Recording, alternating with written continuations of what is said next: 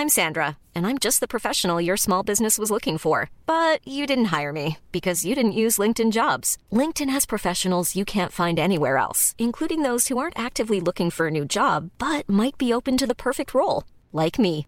In a given month, over 70% of LinkedIn users don't visit other leading job sites. So if you're not looking on LinkedIn, you'll miss out on great candidates like Sandra. Start hiring professionals like a professional. Post your free job on linkedin.com/people today.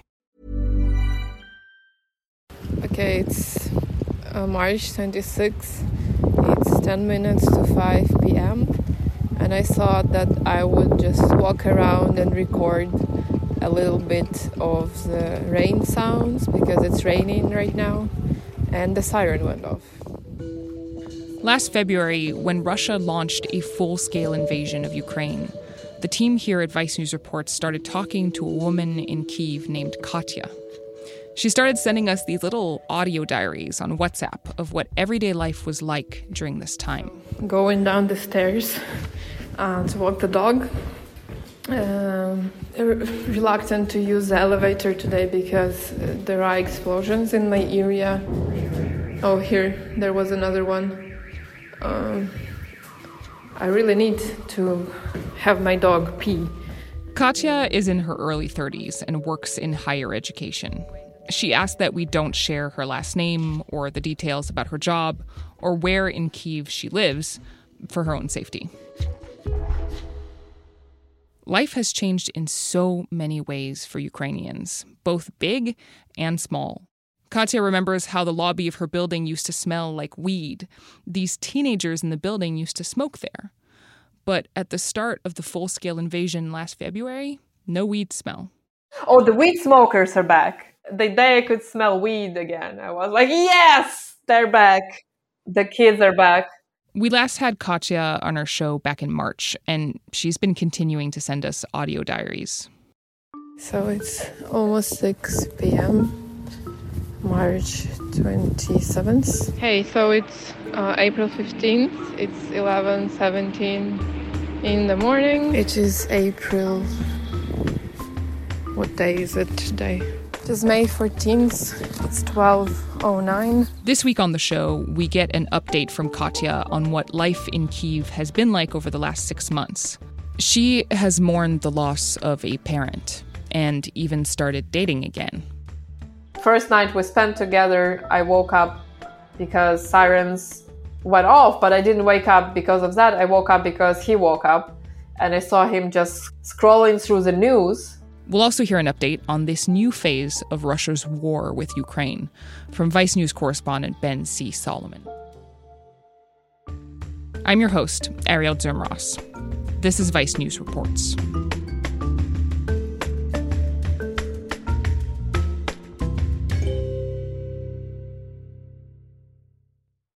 Where we left Katya last March, her parents were living with her in her apartment. Regarding my mom's vegetation, we have um, some tomatoes. Some of them are months old. As the war was raging on, she was helping take care of her father, who was battling cancer. It's April 18th. As you can hear, I am walking the dog.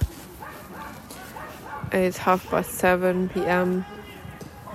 And I don't know if you can hear all this sound.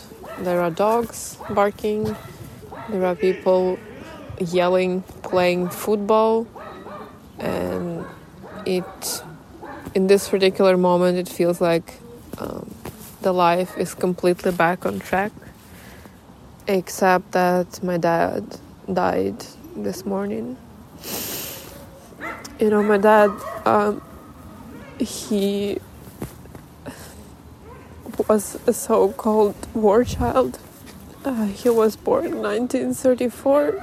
He was only like six or seven years old when the war started in the then Soviet Union. And my dad and his sister and his mom had to flee uh, from advancement of the Nazi. And uh, after they came back, you know, he had a difficult childhood um, because everything was in ruins. and still he managed to study and succeed in life in many ways and now he died in in the midst of another war i'm sorry After her father died, Katya's mother returned home to a village outside of Kiev, and Katya's audio diaries got less frequent. But she continued texting with one of the producers of our show, Sam Greenspan. Katya told them that local businesses were opening back up again, and power lines that had been run down by military tanks were being fixed. If sirens went off, people now knew to take shelter at their nearest subway station. Recently, Katya also mentioned that she was dating someone, an American guy named Gabe. And Katya is going to take it from here. Back in December, I met a person on Tinder that I really liked. And we talked on the phone for like a month or something. And then war started, and he obviously, as a US citizen, left uh, Ukraine, which was the right thing to do in my opinion. We didn't talk frequently, at least. We, we did, you know, message each other uh, here and there uh, for several months, but we didn't really talk. And then in May, he started messaging me again. And I was like, and you should understand that at that time I thought this was a person who rejected me, you know, because I saw at the, on our date uh, back in January that he didn't like me, and that was the reason why it didn't work out afterwards. And so I was like, okay, now, you know, sort of, uh, and answering his uh, messages, being super cold and unimpressed. But uh, he, he me. He warmed me up. He was taking very active interest in my life also i was i was uh, telling him stuff that i honestly would not tell a date after just one date you know about my feelings uh, about my dad's death and about other stuff that was going on in my life. He wanted to come here first but then he had some visa problems. And so he invited me to come to poland uh, to meet again I, I, I don't know. We talked, we sort of talked about it Monday evening, and then Saturday that same week, I was already on the train there. So all the airports are closed down. Obviously, you can't fly uh, a civil jet in a war zone where you can easily get taken down uh, by a long range uh, rocket. There is a direct train from Kiev to Przemysl, which is a town in Poland very close, very close to Ukrainian border. It operated even before uh, the war started. The tickets are pretty cheap, and there are several uh, rides every day. I guess I was just you know excited to. Apart from me being in war zone, I was taking care of my dad for uh, the last year. I didn't date anyone for I don't know, forever. And so I was just, uh, I know, excited to have something for myself, if that makes sense. My train was a bit late, so I missed my connect train in Poland. And so I got there later, and he was waiting for me for several hours uh, after taking a very early train there in Krakow. And so we met. It was honestly pretty natural. I don't know. I didn't feel. He made me feel very comfortable with him uh, from the very first, um, I don't know, hour. And so, yeah, we called it our second date that lasted a week. I didn't take a week of work, so I was working distantly, remotely. Um, we were just like spending evenings together. yeah, now he's coming here for another week. That will be our third date that will last a week as well. He said he will drive uh, right up to my house tomorrow, which is crazy in my opinion, but Just because some friend of his wanted to drive and they are uh, afraid to drive alone.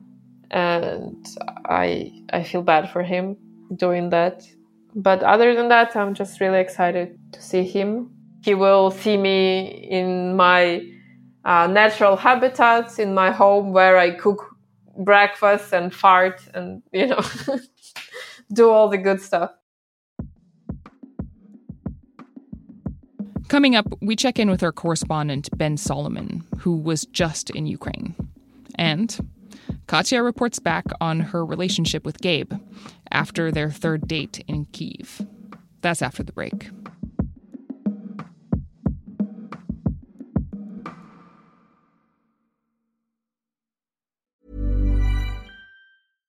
Ready to pop the question? The jewelers at BlueNile.com have got sparkle down to a science with beautiful lab grown diamonds worthy of your most brilliant moments. Their lab grown diamonds are independently graded and guaranteed identical to natural diamonds, and they're ready to ship to your door. Go to Bluenile.com and use promo code LISTEN to get $50 off your purchase of $500 or more. That's code LISTEN at Bluenile.com for $50 off. Bluenile.com code LISTEN. Burrow is a furniture company known for timeless design and thoughtful construction, and free shipping, and that extends to their outdoor collection.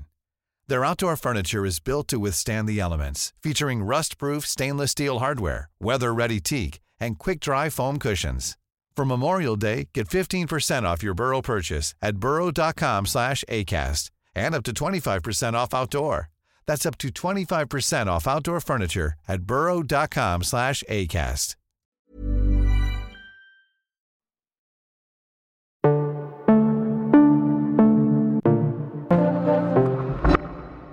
Hey, we're back.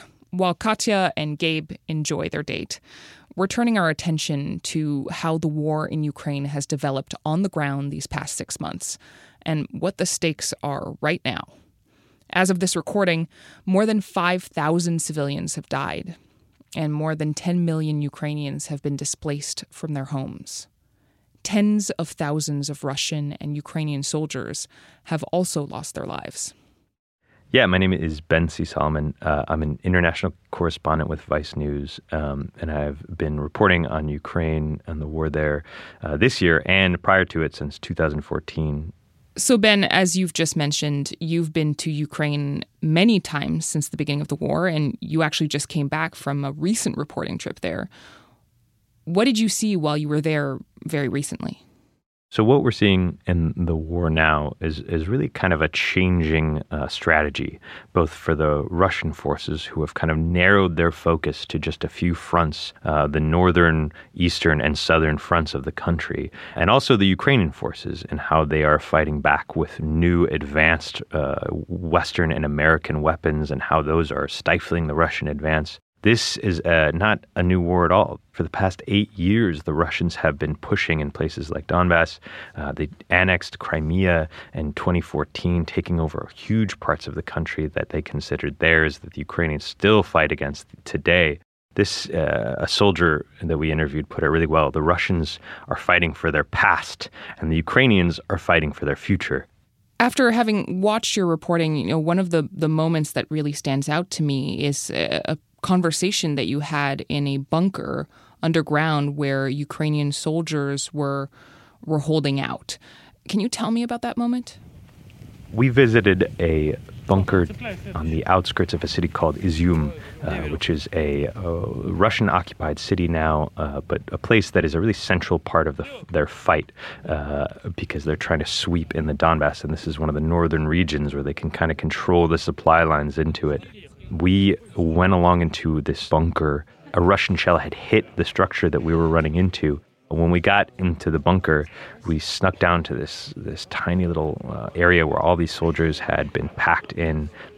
And we went uh, with this young Canadian Ukrainian soldier named Den- Denis Polishchuk. Um, he was a part of, of, a group of foreign soldiers and volunteers that joined the war, and he had been there for m- years before. Why do you do this? I'm I'm originally from Ukraine. I dropped out of university to go fight in 2015, and now this this unit is, is close and dear to my heart. What is it like for the soldiers living here under all the shelling and attacks in this basement? It does take a toll on you after a while. You can definitely see it in the eyes of the soldiers who spent more than a couple of weeks here. Now he's there, he's fighting, and he, you know, he will not stop until the war is done. And outside of the military forces, I, I understand that while some folks have decided to stay in the cities that are currently under attack, millions of Ukrainian citizens have left their homes, either left the country altogether or moved to another city further away from active fighting zones. And something that you show in your reporting is that a lot of the homes in these fighting zones are actually currently dangerous to be in. So during our trip, uh, we tagged along with the Ukrainian explosive clearance team around the outskirts of Kharkiv region and, and the Kharkiv Oblast. Uh, and we found a guy named Maxim. And he's been working with this team for years before the war. And he told me a little bit about the challenges that the team was facing. Ну да, ну может быть еще такая. Вот, вот он, он, она сюда скорее всего. We walked with him through these fields where people had called in and asked the team to come and check out some of the the unexploded ordnance that were lying around, and it was just you know almost like janitorial work. They were called all day, moving around the city, and just had to clean up all of these weapons and unexploded ordnance that had just been rained all over this area, even as we could still hear them coming in and out. Right. I mean, as we know from previous wars, this is the kind of work that takes decades, right? This is it's it's going to be they're going to be doing this for the next 100 years. Yeah, I mean up until February, these removal teams were still removing World War II ordnance. On Maxim's phone, he showed us like clips and videos of old mines and old like, unexploded ordnance all around the countryside in that area that they had picked up just weeks before the war even started. So it was constant work, not just before the war, but now and to come. Ben, you also met a woman on your trip to Ukraine that experienced a direct explosion in her house. Um, I believe her name was Nadia. Is there anything that that you saw or that she said made you think about these attacks differently? I think for, for me, uh, Nadia was just really uh, somebody that really was indicative of how this war is affecting the people. And for me, as as a person, was one of the most inspiring and and amazing people that I had met reporting during this war. Um, you know, she is a 80 year old woman, and in this really busy and built up old Soviet style housing complex in, in Kharkiv, in this neighborhood called Saltivka, which saw the worst parts of the bombing. She stayed behind to basically support everybody else's apartments and take care of their pets and feed the local pigeons outside of her house that still needed bread and, and the cats that still needed food. Давайте сюда зайдем. Раньше они несколько раз и все, а это по много раз. And she stayed behind because she just thought that somebody should and somebody should help support. So out of this this huge complex of maybe you know hundreds of, of families, it was about seven people left behind, including her, that were kind of just taking care of it. And and what she made me really realize in spending time with her and and getting to know her and getting to know her struggle is that you know for the for the people of Ukraine that are caught in the middle of this fight, you know, there's not a lot of easy answers about where to go. This is their home. It's kind of the most amazing thing about Ukrainians at this time is that life has to go on. For the older people, that means staying behind, taking care of their homes even when they're being bombed. For the younger people, it means, you know, keeping the lives alive. There's still in central Kiev, there's still nightclubs that are back to being active. We spent time at a camping store that was busy with people buying gears to get away. Ukrainians are, are trying to live their lives, and part of that is not just resisting the fight, but also living a good life.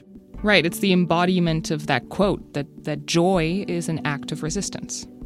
Ben, thank you so much for your time. Thank you. My pleasure. In Kiev, Katya's third date happened this summer when Gabe, the person Katya is dating, went to Kiev to visit her. They spent his birthday together. Katya told our producer, Sam Greenspan, about how she planned a trip to see an artsy Ukrainian film. And then she booked them something a little more cathartic. So um, we went to break some dishes. What? yes, there is this thing. Uh, uh, that's been around for several years now, and I've never done it before, so it was new for me as well, where you can pay people to uh, go to their basement basically and uh, break some glass. And they also have music in there, and they give you glasses so you can go like protective glasses so you can go insane. so we broke a bunch of uh, glass stuff, and you also get markers, uh, like sharpies. So you can write something on your plates and your bottles and everything. So I feel like about 70% of what we broke had something written on it that had to do something with the war. Uh, we hate war, Russians go home, things like that. And it was actually really fun and uh, relieving in a way. Do you know? Uh, I don't know if you've ever been to a Jewish wedding, but there's a there's a tradition in Jewish wedding when people get married, they uh, they break a glass. no, I was just thinking about that. I was like, that seems like a that seems like it's getting very serious very quickly if you're like breaking a glass on this on the third date. yeah, I mean, being in a distant relationship and also, you know, dating during the war basically kind of forces you to accelerate things, I guess. Uh, also, our dates are pretty long, so I feel like one of our dates counts for like at least three or four of regular dates. We went to see my mom. My mom doesn't speak any English, so uh, in order for them to get along or being able to communicate in any way, I had to translate everything. And so um, the only way they can speak is through me, uh, which in a way is is good because I can uh, sort of polish out the cultural differences when I translate makes it easier to avoid any kind of misunderstanding.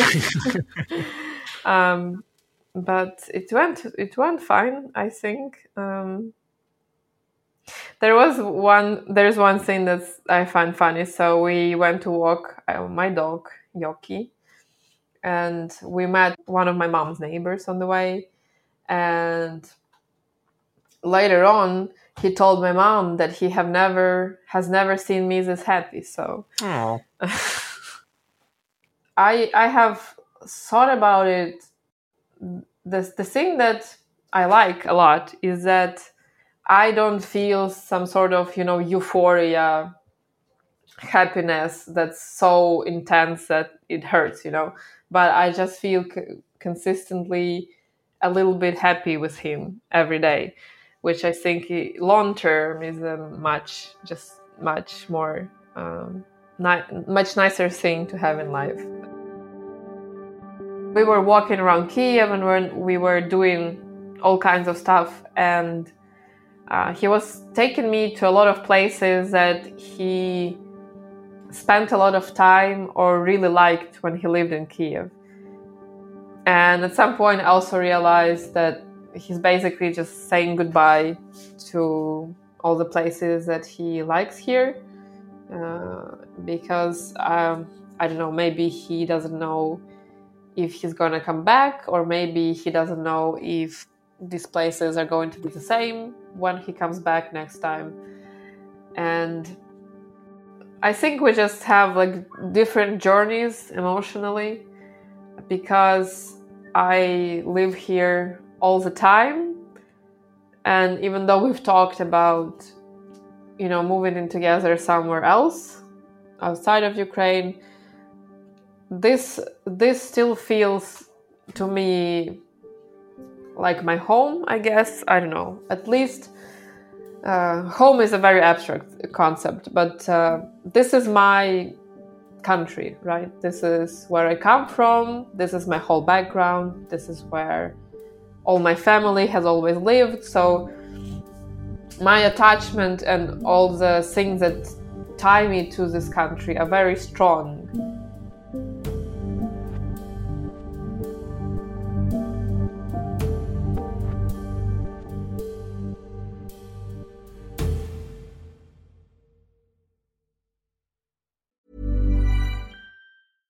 Small details are big surfaces, tight corners are odd shapes.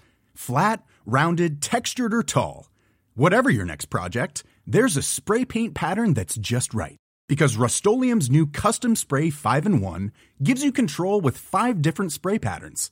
So you can tackle nooks, crannies, edges, and curves without worrying about drips, runs, uneven coverage, or anything else. Custom Spray 5 in 1. Only from Rust-Oleum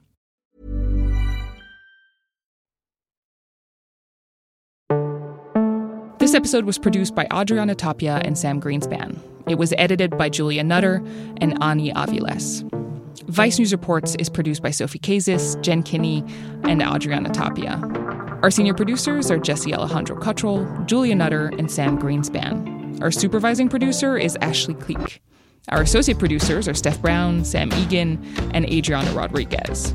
Sound design and music composition by Steve Bone, Evan Sutton, Pran Bandy, and Kyle Murdoch. Mixing by Evan Sutton.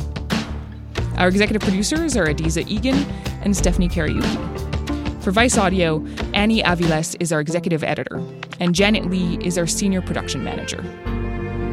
Fact checking by Nicole Pasulka. Our theme music is by Steve Bone. I'm Arielle Duhaime-Ross. I know podcast hosts say this all the time, but I still mean it please take the time to rate and review the podcast on either Apple Podcasts or Spotify. It really does help other people find the show. Vice News Reports drops every Thursday, so be sure to check back in next week.